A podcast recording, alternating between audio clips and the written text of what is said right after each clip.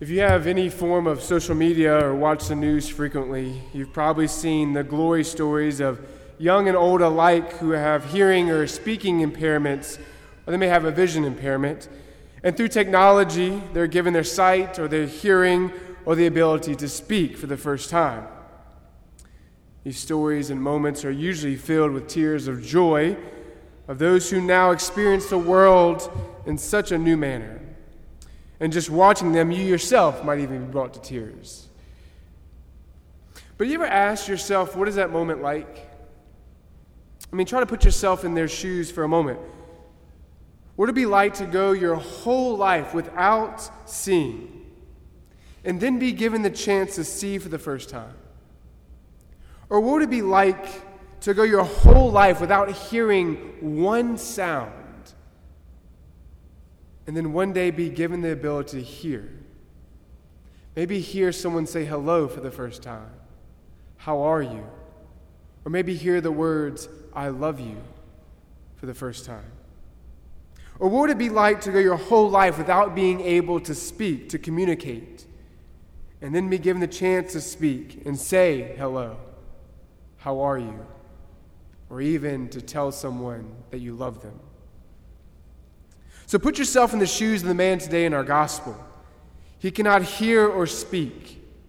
It's very difficult to do because as we take it for granted, but just imagine you cannot express yourself. You're unable to communicate. You're unable to articulate your feelings, your experiences, your expressions, and so much more. And let's remember back then they didn't have the gift of sign language. So literally, you were unable to communicate with someone else. And so, with this, and something more radical for us to ponder, is that without communication, in one sense, we're unable to be in communion with others. Communication, by the very word itself, shows us is a form of communion. So, to be deprived of your ability to hear and to speak causes a lot of loneliness and isolation. Now that we have maybe put ourselves in that man's shoes just a little bit, let's recall the gospel story. First, we take notice that the man was brought to Jesus by others. And from this moment, the gospel is already, in a sense, breaking open. Why? If you think about it, try being that man, and they're trying to tell you that they're going to bring you to someone. He has no clue what's going on. But he gives just a little faith. And he finds himself in front of the creator of the universe. He surrenders to their desires, their wishes, and now he's in front of Jesus. And the people, the crowds, want Jesus to lay his hands on them, on the man. And Jesus has done this once before as he's healed people by laying his hands. He's also healed from a distance by just saying, Let them be healed. The widow's son, the centurion's servant, where they return and they find their child or their servant healed. So he can do this, but Jesus chooses not to. Rather, he took the man off by himself away from the crowd. You see, our Lord wants a one on one with this man. He doesn't want this healing to be a show for all the crowds, not that his healings are, but this one he wants to be different. Maybe once we hear the beginning of the story, right, they brought a deaf and mute man, we immediately tune out because we know the end of the story. Right? We hear about a lame person comes to Jesus. A deaf man comes to Jesus, we say, well, he's about to heal him. But maybe the details can give us a really good clue into something that you and I can take away from this gospel. As Paul Harvey would say, we think we know the rest of the story. But let me ask you something. When Deacon proclaimed the gospel, did you get a puzzling look on your face? Or did you ask yourself, what did he just do? Because in essence, what Jesus did was he took his fingers and he put his fingers in the ear of the man. Then he spit on his hand, and with his spit filled fingers, put his hand in the mouth of this guy and touched his tongue. Raise your hand if you would let a stranger do that to you. I see no hands. Didn't think so. There's something bizarre going on here. And then Jesus pronounces that Aramaic word, Ephphatha, be opened. And by that action, the man is able to hear and to speak plainly.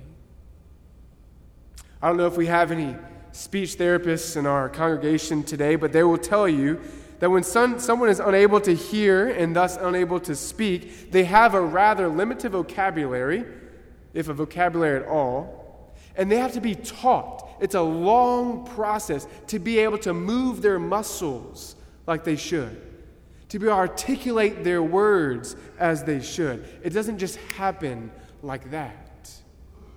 But with Jesus, it does.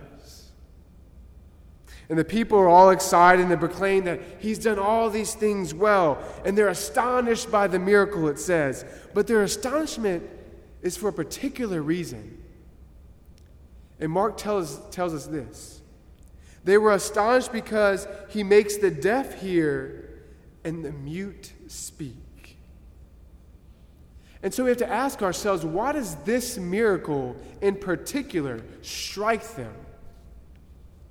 Well, let's go back in time a little bit. Let's go back all the way to Genesis.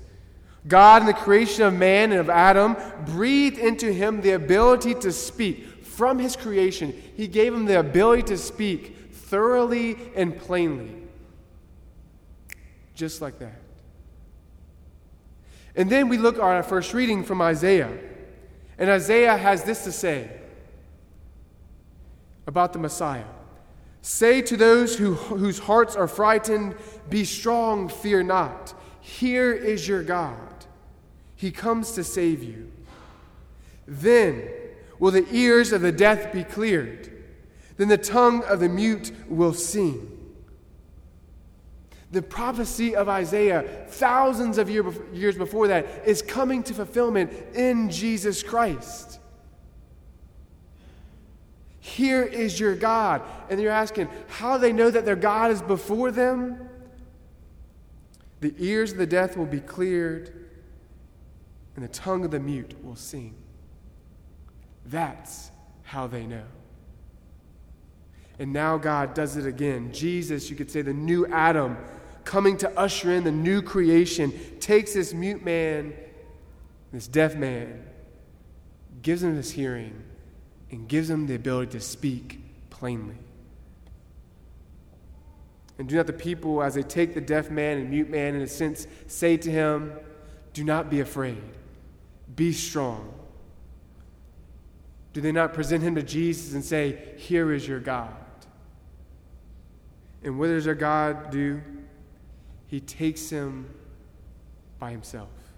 He draws him away from the crowd. He draws him away from the world. He brings him close to heal him, to give him his hearing and his speech.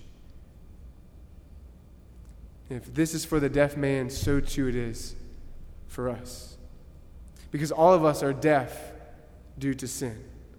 All of us have ears of our hearts and souls closed by original sin. But God, in, in by our baptism, through the healing waters of baptism, opens our ears, opens our mouths of our hearts so we can hear His word and speak His truth. In a sense, our baptism was the first time Jesus took us away from the world. He drew us to Himself. He wanted us to come close to Him. And He healed us so we can hear him and we can speak his truth. Yet, as we know, we're still inclined to have our ears of our hearts plugged up by the wax of the world. And through our personal sin, we've allowed it to build up and drown out the voice of God. Because of this, our speech is impaired. We're, una- we're unable to speak God's word. Moreover, our speech is so impaired that we are no longer confident to evangelize those around us, to speak the truth of the church, of the scriptures. So, what is the remedy for this deafness? What is the remedy for our muteness? It's prayer. Because, my brothers and sisters, precisely in prayer do we let Jesus take us aside. It's precisely in prayer we let Jesus take us away from the world, to have that one on one with just us, to have that personal encounter with just Him. And He doesn't want prayer to be a show, nor does He want it to be impersonal. He wants to touch us, to speak to us. And He wants us to have a real communion with Him. You see, the crowds wanted a quick fix. Lord, lay your hands on him. But Jesus wanted to get close with him. He wanted to encounter him, to touch him, to let him know he was real. My brothers and sisters, it's through prayer that Jesus heals us of our deafness that we might hear his whisper. He heals our muteness that we might sing his praises, so that we can speak to him heart to heart. When's the last time you had a heart to heart conversation with Jesus? Or does your prayer simply look like a transaction at the ATM? Press a couple buttons, give me what, I'm, what I need, Lord. When's the last time you had a heart to heart with Jesus? Let us not forget the order in which he heals him. First his ears, then his mouth. And let us not forget the designs of our own Creator that He gave us two ears and one mouth. We should listen twice as much as we speak to Him. My brothers and sisters, prayer is about a relationship, it's not about a monologue. Prayer is about communion, not about isolation. Prayer is about a relationship not using God.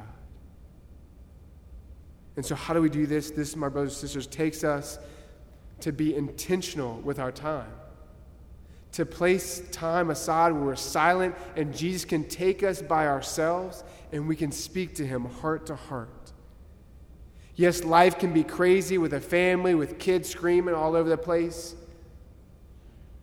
But what would it say to your God if you made every effort to have 10 minutes with Him. What you could say to your Lord and your Savior if His 10 minutes was the most important 10 minutes of your day. He gave you three hours crucified on the cross. Our brothers and sisters, we need that silence because the noise of the world is going to drown out the voice of God. It's going to cause us to be deaf to his voice. We need this. Our souls crave this. And ask any person who cannot hear or speak. They would long to be able to have those gifts. And those people who have experienced regaining their gift or having that gift for the first time, they'll tell you life is so much richer being able to speak and to hear. It makes life so much more full. The very same thing is with us and our souls. When our souls are opened and we can hear God's voice and we can speak to Him plainly, we can have our heart to heart with Him. Right now, more than ever, my brothers and sisters, we need prayers, people who pray.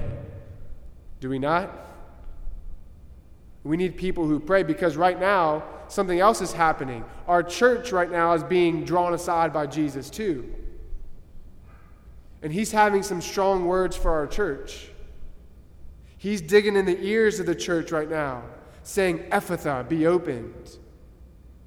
He's spitting in his hand and touching the tongues of its leaders and saying, You speak the word of truth, the teachings of the church the teachings of me. And so, as members of the church, we too need to be set aside and we need to be prayers. Because that's what we need right now in our church and in our world. My brothers and sisters, prayer is none, other, is none other than our gospel today. Letting Jesus take us aside, away from the world. Let him get close. Let him get personal with us. And let him say, Ephphatha, be opened. Let Jesus exceedingly astonish you in your prayer.